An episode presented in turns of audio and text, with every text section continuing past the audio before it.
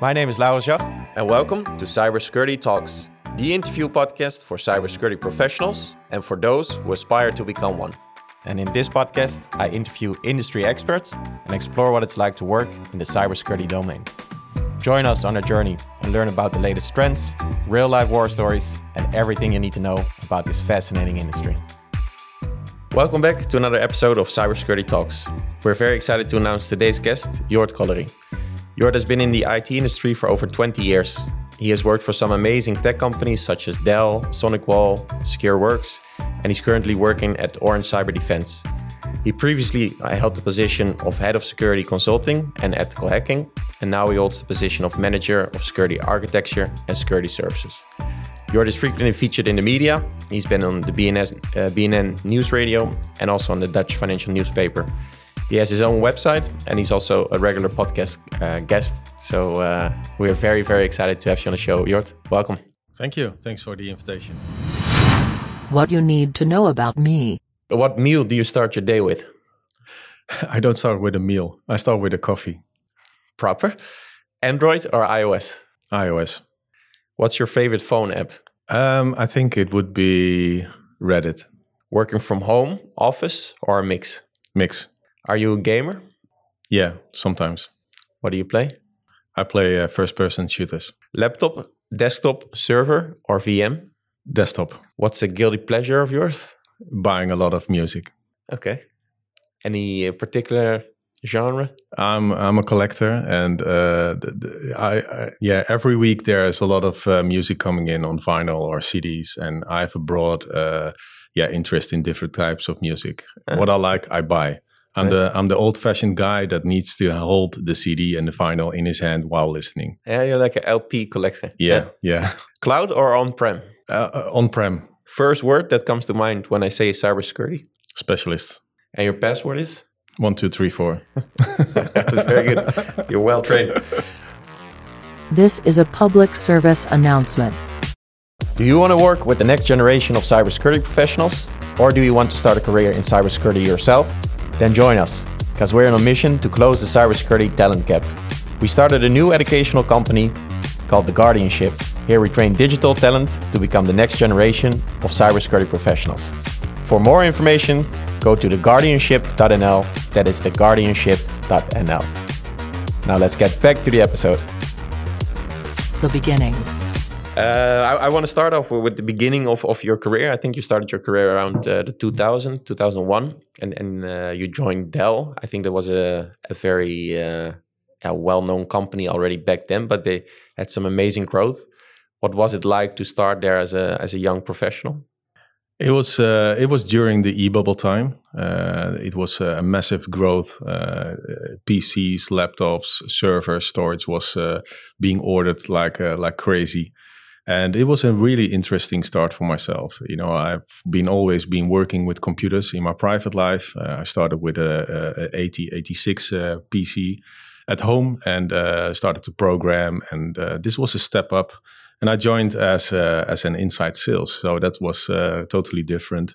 I have some sales background, and uh, yeah, then I started at a technology company called Dell. It was not that known, but uh, the majority of the people who know Dell was uh, by consumer market, Yeah. and uh, we were ramping up in the enterprise market. So it was really interesting. Yeah, But you worked there for 11 years, so you probably also saw the growth happening firsthand. And you, you mentioned we, we went to also uh, reaching out to enterprise clients. yeah. What was your role uh, during those 11 years? I started as an inside sales account manager uh, solely, and that was uh, just a cold calling. And uh, I remembered uh, the first weeks, you know, I got this uh, Excel file with a lot of customers. And uh, during that time, it was just like where the Dell company started in Texas, in Austin. it was like cowboy mentality. And it was cold calling and calling all kinds of clients and try to see if they are interested in, in talking to me and buying something from me and it was pretty hard because uh, I was a lot younger than I'm right now, and uh, people just uh, yeah dropped the phone, and I was like, okay, that happened once, and then the second dropped the phone, and they said, yeah, I don't want to talk to you. I've already uh, a vendor, and uh, so it was pretty tough. And uh, you know, a couple of times it came up to my mind to yeah to resign because I like this is crazy. But uh, then you're just finding and, and tweaking yourself, uh, you know, to uh, to do it in a different way, and that's all about life, you know, doing things differently and to become successful. Yeah, but I think it, it is a good experience to get a lot of no because you also build resilience and, and you toughen up a little bit and you have to pivot because you see okay this is not working so i have to try something different or have a different approach. Yeah. I feel a lot of um, yeah successful people uh, dealt with a lot of uh, rejections early on in their career and if you never have that if it goes super smooth from day one and maybe you don't build the resilience to to actually move forward yeah, exactly. I think you know, uh, I had the opportunity to fail a couple of times. Yeah, and I failed many times in my career, uh, and and I think that makes you even stronger. You learn from your mistakes, and uh, and negativity as well, uh, and that's what life is all about. You know, to overcome uh, challenges, yeah. and always to be adaptive of what's happening and what is crossing your path. Yeah, as sort of the obstacle is the way. That uh, yeah that mentality. yeah. yeah. Okay. Ah, nice.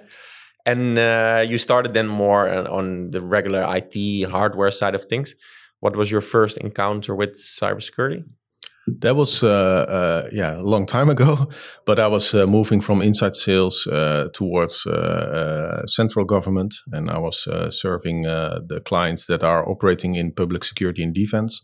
So I was getting more closely to security and more close to physical security um, and uh, yeah, the clients were asking a lot of questions on security, and that got me uh, yeah interested into the field of uh, security much more. Yeah, and that was maybe more the, the physical security because I think your your clients were the NATO and the, the Dutch police force and Ministry of Defense. Uh, did you feel different serving those type of clients versus regular commercial clients? Did you feel a bigger responsibility to to help them well? Yeah, it, it was a responsibility because you know it's it's uh, it's supplying the the government agencies that are uh, making uh, uh the, the the country a little bit safer and protect them from uh, from criminals on the street or you know maybe from nation states from outside.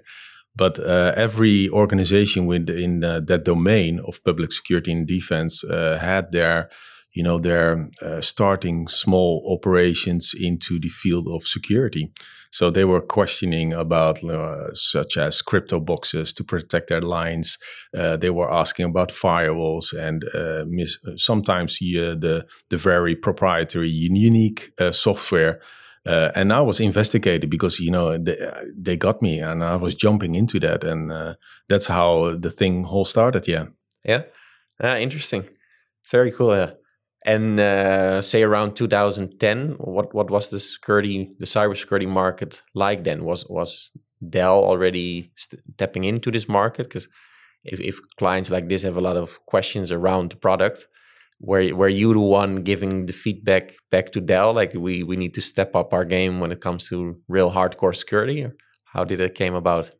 um, it, it, it was already like uh, organizing uh, Dell at that moment uh, from 2007 was already uh, uh, on an acquisition path.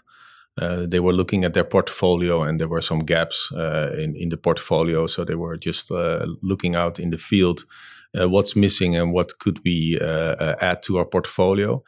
And basically, that started uh, somewhere between 2010 and 2012, where uh, Dell Security was uh, founded and a lot of uh, yeah technology uh, and also experience from uh, from specialists were joining Dell at that moment, and that was the actually start of myself into cybersecurity. Then you knew I, I need to switch. Yeah, this this is the moment. Yeah, yeah, and you went pretty hardcore. I think you've been in in the cybersecurity field ever since. Yeah, I've never stepped away. You know, it's it's my passion. Uh, you know, if, if you would ask, ask you know, passion.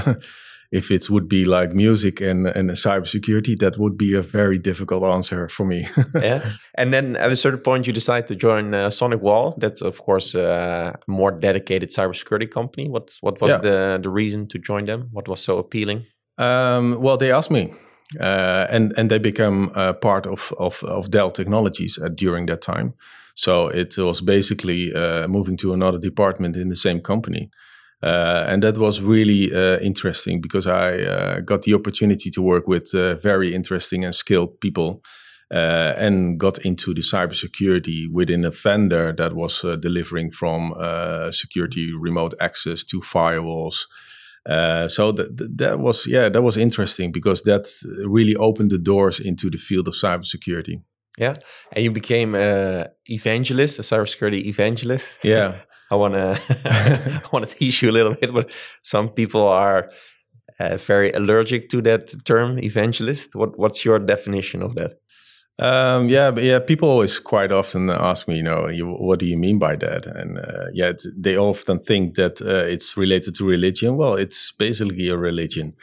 Uh, I try to uh, to evangelize uh, security and privacy in the best manner. Uh, we need to take that uh, as a serious consideration in yeah moving near to the future because it's affecting uh, all of us not only individuals but also companies and and, and countries and I try to yeah to explain that to the world in sometimes in a basic manner uh, when I'm giving lectures at school, but also more in an uh, intermediate level to organizations to get a better understanding. What I've seen during that time um, when I took that name upon me uh, was that uh, there was a lot of boom boom in the market. Uh, and everybody was like, "Oh, uh, it's scary and it's difficult, and watch out." And I tried to change that way of, yeah, making cybersecurity on top of mind. Yeah, yeah. And uh, how do you do that nowadays? It's still the same. Uh, I try to uh, to to get the understanding over to every uh, level in an organization, and I try not to uh, yet talk uh, about the bad stories or the things that happening, but to get a better understanding of what is happening around in the world, and also in terms of that analog and digital is intertwined but also personal and business is also intertwined. And that's making even more difficulties for organizations to have, uh, yeah, uh, secure their enterprises. So, uh, and to come there, you need to explain that, yeah, clearly and not by you know boom boom it's a bad world and uh, you know all the bad stories and uh, they got hacked so they got hacked as well and now you're next you know that's not that's not the case yeah, I, I, like it about you that you're not selling a fear factor, and and uh, you, you really see it as a as a religion, indeed. We are not winning, but it's also interesting to see that maybe individuals and businesses they operate, of course, in different ways, and I think the security levels that they might have are also different because because you're the first one that actually said it's intertwined. So uh, an employee comes into the office and what happens then with security? So the, the person itself also needs to be secure. Otherwise, it might harm the company, but vice versa as well. So that's an interesting uh, relation there. Yeah, and it's also difficult. Uh, you know, the the the security. We should be embracing security and privacy. And I always uh, look out for analogies uh, to to have what something what's happened in the past in the analog world, and to reflect that on the digital world because it's all the same if you look back in the history, uh, uh, security through the ages, it's all about uh, improvement. You know, the first castle that was being built was not the best castle. You know, there's always improvement. Uh, so uh, uh, exactly with with with passwords, you know, when there was a guard at the at the castle, and you had to to say a password to get in, you know that could e easily bypass. So they continuously improve the way how they are using passwords. So you had to hold like a golden bucket uh, or a coin to prove that you are just uh, coming from the other king yeah? but that it's, it's continuous improvement and uh, security through the ages is always like uh, for me able to translate that towards organizations that it's an ongoing process. And it's not something for today and tomorrow but it's uh, going into the future. And where are we standing, you feel? Because you've been in the industry for so long. Are we winning the war or should we be concerned? Yeah, we should be cautious. Gosh. yeah. to say something different, yeah. Um, uh, we are not winning. Uh, we are succeeding in in many ways. And I love to see collaboration between like uh, the government and and commercial organizations because that's that's strengthening the uh, the ability to counter attack the um, the the cyber criminals and cyber warfare and uh, it, it's getting difficult. Uh, I mentioned many times that technology is uh, closely followed by cybercrime and cyber warfare. And actually, that means that anything that we invent could be uh, used against us. And we have seen it in the past. Uh, we've seen it with encryption. Uh, you know, we put encryption in effect to protect ourselves that anyone can see our data or intercept our data. But now you see that encryption is being used to uh, mimic uh, the activities of an uh, of an, uh, criminal or a nation state, but also being used as ransomware as an end goal of an hack. Yeah. So uh, you know, this everything what we invent and what we use could be used against us. So if you look further in in, in the future, and we're going to talk later about it, uh, it's it's going to be challenging. Yeah. Yeah, because technology can backfire us. That, that's yeah. sort of what you're saying. yeah. yeah. Yeah. And what are some current technologies that that are maybe about to go market that that you feel could be a, a huge issue in the next couple of years? Um, you see a shift in attacks. Uh, for example, ransomware was uh, in, in back in the years it was mainly focused uh, as a single factor, so it was uh, focused on individuals. And today you see it as focused on enterprises because they can gain a lot of more money uh, from uh, an enterprise rather than a few individuals. Um, what you see as well is, is that things are more automated. So uh, the, the, human uh, factor is still uh, necessary, but they automate a lot of attacks. So uh, it's speeding up. So if the, the, the attacks are going faster, you, know, you need to respond faster. So yeah, that those are the, the challenging things that are right uh, happening all. Yeah. And from a technology perspective, before we started podcast, you mentioned like deep fake, and are those technologies that that uh, could really be threatening us as a society? Yeah, of course. Uh, deep fakes and deep voice. Uh, I've seen TrueSync, uh, the, all kinds of technologies because technology is improving. Uh, look at the, the, the the cell phone that you have in your pocket. Uh, it's it's it's a computer. You know, uh, normally we would sit behind a, a big uh, desktop with a with a monitor on it, and now we have a computer in our pocket. We can do everything. We can email. We can uh, we can make phone calls. We can take pictures. Uh, there's a GPS tracker in it. You know, you can localize yourself. So the opportunity is there, and the um, uh, the CPUs are getting faster. So the attacks will improve as well. And also, the technology gives a lot of opportunity for cyber criminals and nation states to yeah, take advantage on that with deepfakes. Yeah. And you could spread misinformation, disinformation with deepfakes or deep voices. Uh, yeah, you could use it with social engineering, for example, uh, deepfakes. That uh, there's a message from the CEO. This is a video that you need to watch yeah. And so, yeah, there's a lot of opportunities and yeah. therefore very challenging in the future. Yeah. So th this will always be a continuous game. Yeah, it's a cat and mouse. Yeah. Yeah. yeah the, the, the attacker uh, thinks about something to uh, yeah to uh, to attack you, and the, the defender has always to succeed. Yeah, they I, can I like fail. It. Yeah. So this new technology means new opportunity for hackers. Yeah, completely. Yeah, and that's what I always talk about about the ever evolving threat landscape. Yeah. Something what's hot uh, today will be not for tomorrow because yeah. something new is being invented, and they they learn as well, and it's it's a whole ecosystem. So uh, what might not be successful with a certain uh, uh um, victim could be optimized for the next victim, or could be changed. Yeah. And and they always change in behavior. Yeah. Uh, the, for example, the the cyber criminals they were very organized. Uh, they had recruiters, they had code injectors, uh, malware writers, and it was like a, a, company.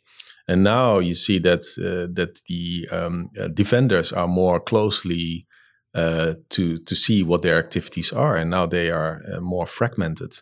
So you have the initial access brokers or the ransomware deployers. So they're more fragmented, so difficult to uh, to catch. Yeah, yeah, very interesting.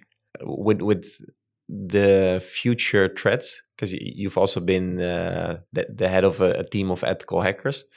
What what are some technology waves that that they would already look into? So so what are some things that we might not see on the news, but that are already uh, threatening us?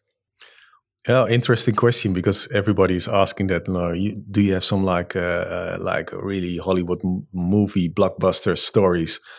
And uh, to be honest, um, you know, hackers are always looking for the low hanging fruit. So if you talk about sophisticated attacks, um, if you look at cyber criminals, you know they they they, they have a different uh, uh interest if it doesn't work with you, they pass on to your neighbor. You know, they're they're just a little bit easy and lazy, perhaps. But the most sophisticated attacks come from nation states. You know, they are just they get an uh, uh, an order from their government, uh, and they don't stop until they get another order. So they will find and go beyond the low hanging fruit to attack organizations or entities or countries. That's the big difference. That's scary.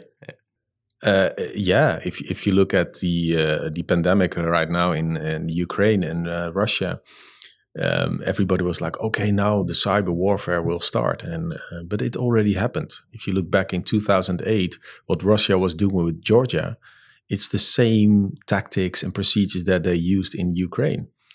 But now we were better uh, prepared. Well, Ukraine was better prepared. Uh, and and there you see the lacking from 2008 and now in 2022 there's a difference for Russia especially when the analog war started. Uh, they have uh, not the sophisticated and the high technology rated uh, weapons as Ukraine got provided. My evangelist role and what's what's your role as an evangelist now? Do you also advise, um, yeah, still ministries or, or, or government organizations? Because with the the Russian war, I think the the threats also increase. So if you think about critical infrastructure companies, um, what what's your role there? Do, are you, do you feel you're taken more serious now than maybe ten years ago? Um, yeah, I think I think the interest for cybersecurity is uh, is growing. Uh, organizations are aware that the threat is out there and that they might be a victim of an attack. Um, Ten years ago, was uh, everybody was like, "Yeah, I'm not that big company. I'm not that huge bank, you know, where they they have a lot of interest for." Uh, everybody could be a suspect for a victim uh, and to be attacked as well. So um, yeah, a lot of organizations are more clearly listening because they are um, in they are growing in maturity as well. Uh, they assigned uh, an information security officer. They are doing a lot more with security. Uh, they are looking by security by design or privacy by design. So it's it's uh, it's it's it's ramping up because because also law and regulations are forcing organizations and countries uh, and other countries outside for Europe, uh, especially with GDPR, to do something about security and privacy. Yeah, that, that's a it's a good movement, and, and perhaps the the role as a cybersecurity professional also became different. How would you advise, uh, say, the young generation to to keep uh, up to date, or, or, how do you collect your your news in this in this field? Yeah, for the new generation and the new uh, young professionals, uh, I've seen many young professionals that jumped into, and where I saw the the yeah the new frontier uh, moving away and getting more into the uh, technology field. Sometimes they jump in and they, it's it's an overwhelming an amount of information and technology and vendors and uh, and products that are out there that they get confused and they are just like okay I cannot carry this. So I always try to advise them to focus on one specific uh, area of interest in the cybersecurity field, and to start there to uh, to make it your own and explore further when you have like the uh, the knowledge of that specific area of interest. Yeah, I, I agree because it's such a broad field by now. Eh? You can be doing something in pen testing, you can do blue teaming, you can do forensics, you can do privacy. So the, field has grown so big. But would it be good for young professionals perhaps to showcase different disciplines? So if you already start in identity access management, maybe you become a specialist there, but then you've maybe only seen 5% of, of the total work that's out there in in security.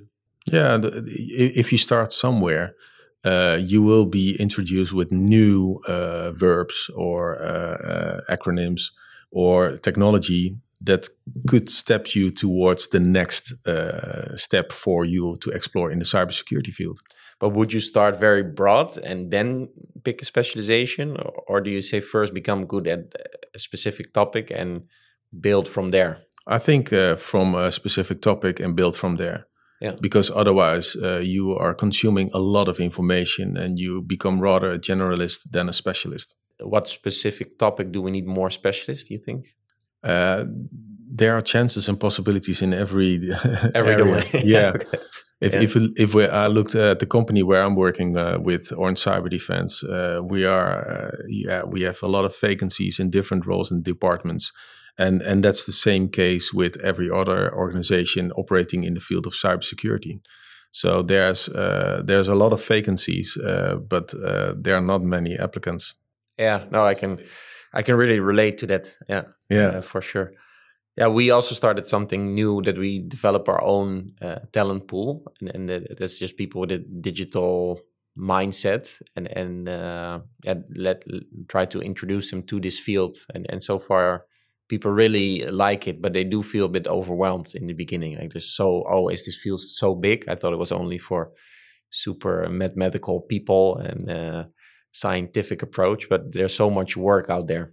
Yeah, there's yeah. a lot of work, and uh, that's why I, I often give lectures uh, for schools also to introduce uh, students, young students, uh, to go into the field of cybersecurity, because yeah. there's a lot of work to do there, and uh, we need uh, new uh, new young professionals. Yeah. I think you're succeeding very well as an evangelist. Yeah, you're doing a great job. I am a people manager. But eventually you went to, to join Orange Cyber Defense, or did they change names? Yeah, after that time, I got uh, uh, I got hired by uh, SecureLink, uh, and SecureLink was at that time uh, growing exponentially.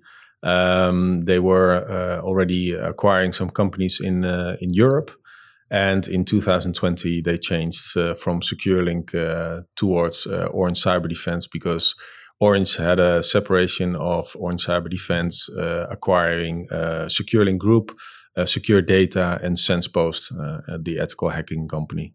Yeah, and you became also the head of the the ethical hacking group, right? Yeah, yeah, in the Netherlands uh, with ethical hackers and security consultants, and that was a very interesting time because I got sucked into a different area of uh, of cybersecurity, and it's really great to work with such uh, motivated and driven uh, security specialists that find the holes that uh, most people think they are, are, covered. Yeah. Yeah. Well, what is it like to team up with uh, this group of ethical hackers? Um, it's it's uh, it's interesting. They have such a broad knowledge, uh, and yeah, we were exploring different activities with clients, and everybody thinks it's always technical, but we combine the the strengths of analog and uh, digital together to uh, achieve the assessment that we were performing. So quite interesting, and uh, yeah, with the consultants as well uh, from a different side. You know, they were assessing uh, organizations on the soft side, on information security, and the ethical hackers on the on the on the hard side, the technical side.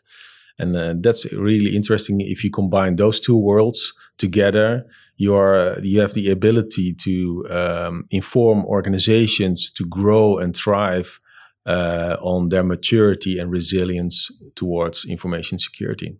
Yeah, it's nice that you work with both parties. Yeah, so so the the people that can can do the research and find the vulnerabilities, and, and then also the consultants that can explain how to mitigate the risks. Yeah, and also the the uh, the different aspects in the organization. Some sometimes the organization say, okay, yeah, we have this in place, and it's all secured because uh, what the security consultants do is like interview based. Uh, but what the ethical hackers do is, is like you know they touch the uh, the infrastructure, and Yeah. then there's a yeah a, a difference between what people say and what actually the fact is. Yeah. So the ethical hackers come in uh, like, okay, challenge accepted. We Yeah, we're gonna uh, rumble it up a little bit here. yeah, and it's uh, yeah it's confronting organizations. Yeah, yeah. And how was it for you? Because maybe this is then the first time that you managing such a, a big group of people, hardcore cybersecurity specialists, and also with two different disciplines. What does it take to be a, a successful manager in, in cybersecurity? I'm a people manager. We work with people. Uh, uh, organizations buy from people. Uh, so people uh, is really important to me, and I love working with them. And I would always um, look out to maximize the ability to do their job. Uh, and uh, I always say, uh, let me take away the noise around you. Uh, so they can flourish in their role. So I'm focusing on the, on the individuals, and the individuals and the team is making it happening. Is there also something you had to learn the hard way of, of being a manager in this field? Uh, yeah, yeah, because not everything is possible. I'm What just a manager from a department, and and then you have the organization, and not everything is possible. Um, so sometimes I'm uh, I'm fighting myself because I could not make it happen. Uh, so because there there are uh, yeah uh, policies, structures, uh, things that we need to take in consideration, and we always have to follow the rules, uh, especially also out in the field. You know, uh, in terms of legal activities versus illegal activities. And, and and that's where the uh, diplomatic way of managing a team comes in effect. An unfinished job. we we've touched sort of uh, how you started in the field, how you jumped into security, and and um, that you joined a really hardcore security vendor, and and via different step you you came now in a very interesting position. Uh, but what what what's next? What what uh, what would you still like to achieve in in the years ahead? Because I have a feeling you're gonna stay in this field. I'm, I'm, I'm uh, yeah, I won't leave for the next ten years for sure. I, I, I'm, I'm staying. No, I think uh, my job is uh, is unfinished. Uh, uh, especially if if you talk about the security privacy evangelist, um, th- there's still a task need to be fulfilled. Uh, a lot is happening. Uh, the world is changing. Uh, organizations are changing. Uh, the threats are changing. So there's plenty of work to do and I love to work with people and even with young professionals uh, to take them on a journey, and also with the clients uh, to protect ourselves and uh, build towards a safer digital society. And do you feel already proud of what you have achieved now? Yeah, yeah, I'm proud. If I if I look back, and I don't often look back because I'm not going that direction, um, but I'm proud. Yeah, Yeah, uh, I'm proud that I made uh, uh, myself uh, successful. I'm proud that I helped clients and customers, and I'm proud that I helped colleagues and young professionals. Yeah, yeah, that's beautiful, and also that you're spreading the the word. And and um, when we talk about being proud, say we we go five years from now or ten years from now, what would make you super proud by then? Are there some some uh, big challenges within the field that you would still like to solve? Uh, I would go back to the people.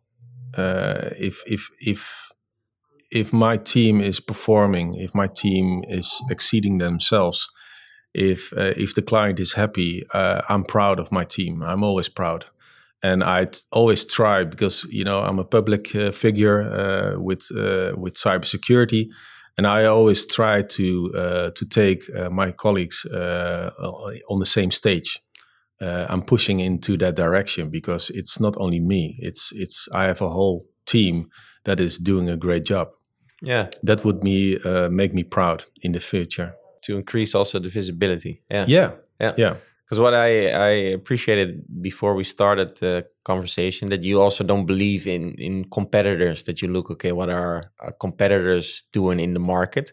Because this is such a an important topic that that you don't even like to say the word competitor because we're all in the same business and we all have the same mission to to make uh, the digital society safer. So it's yeah, why not partner up, uh, or you should partner up instead of uh, trying to outcompete each other. But that's uh, yeah, it, exactly. It's it's the um, you know uh, I, I, strongly believe in collaboration. If we would uh, if if we try to win this game, we need to collaborate and that's not only on the, on the, on the government side and with commercial side it's also between commercial organizations uh, yeah the word is, is is nasty because we are partners in crime fighting crime basically it's that yeah. and we can learn from each other and we could share a lot of information and knowledge and that's why i love to participate in different uh, events, but also I'm a member of uh, the Dutch cyber warfare community where we share, uh, share knowledge and experiences so we can learn and we can adapt on that and uh, and and make ourselves better. Yeah, partners in crime fighting crime. I, I, yeah, yeah, that's a beautiful sentence. yeah, that's a good one. And you also mentioned that people is is a is a um, yeah a big thing in the market and also something that that you pride yourself upon. Um, what do you see happening uh, if if we look at the talent in the market and and finding the right people for the right positions? it, it's challenging. Uh, we we are seeking out for a lot of people. Uh, within our orga organization, we have a university program, uh, and there uh, joined uh, several people with different backgrounds, so even including non-IT. Uh, and I think that's a great jump into the field of cybersecurity.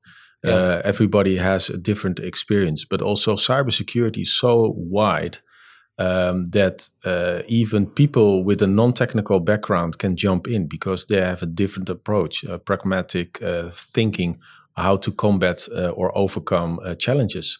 Yeah. So we should embrace that and uh, and and don't make it too difficult or nerdy because uh, cybersecurity won't fade away in the coming years. It's coming becoming bigger and and much more uh, uh, to be used by organizations and individuals. Yeah, because if you look at the supply and demand for, for talent in this market, it, it, it's it's not going in the right direction.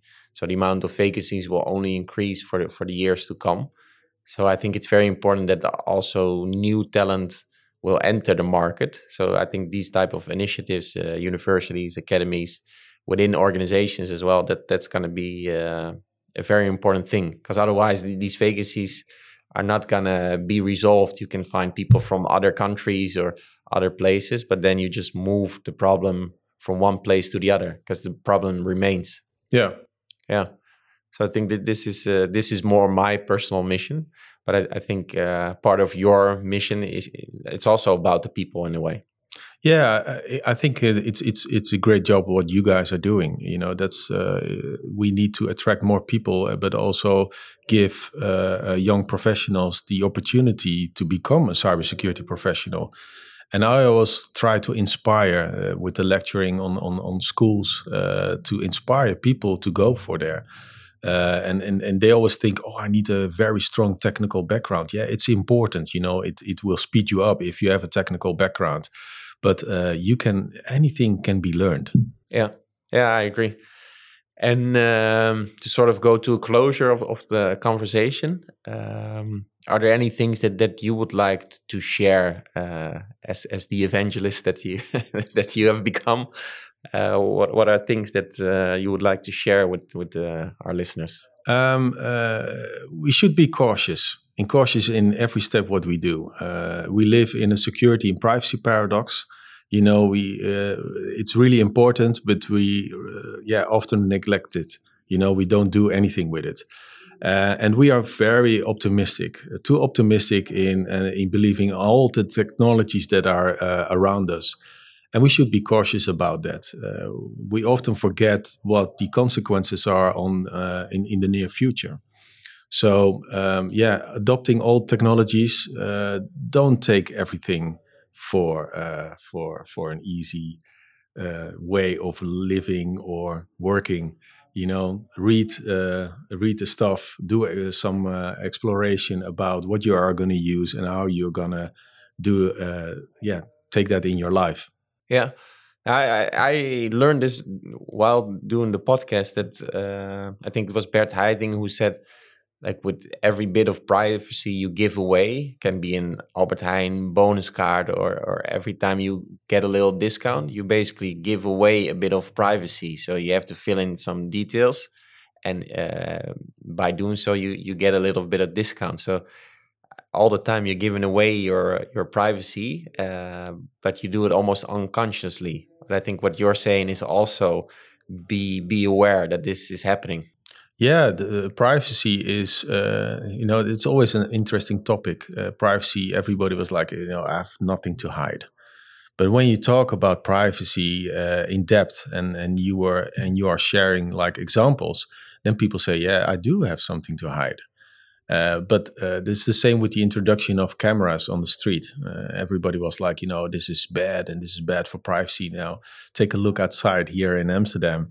Uh, you see cameras uh, everywhere, but also beaconing systems, you know, tracking you on Bluetooth and on Wi Fi. And it's the same what what Bert said. You know, people are registering everywhere, giving their emails away, and it's it's it's changing how organizations take the benefit of uh, mining data without consent because people yeah uh, sign up for, with your email address for another 10% discount. So they are getting already some extra information from you. They know what your preferences are. So and they're going to benefit from that. And the biggest example is facebook for example. You know everybody thought you know this is like cool the the digital facebook you know and and see what kind of company it has become with uh, many scandals uh, in, in in the past years. Yeah. And how can we prevent giving too much privacy away do you have some advice on that it's uh, uh education education you know we use technology if it's already there for like 30 50 years uh, and it is, but we don't.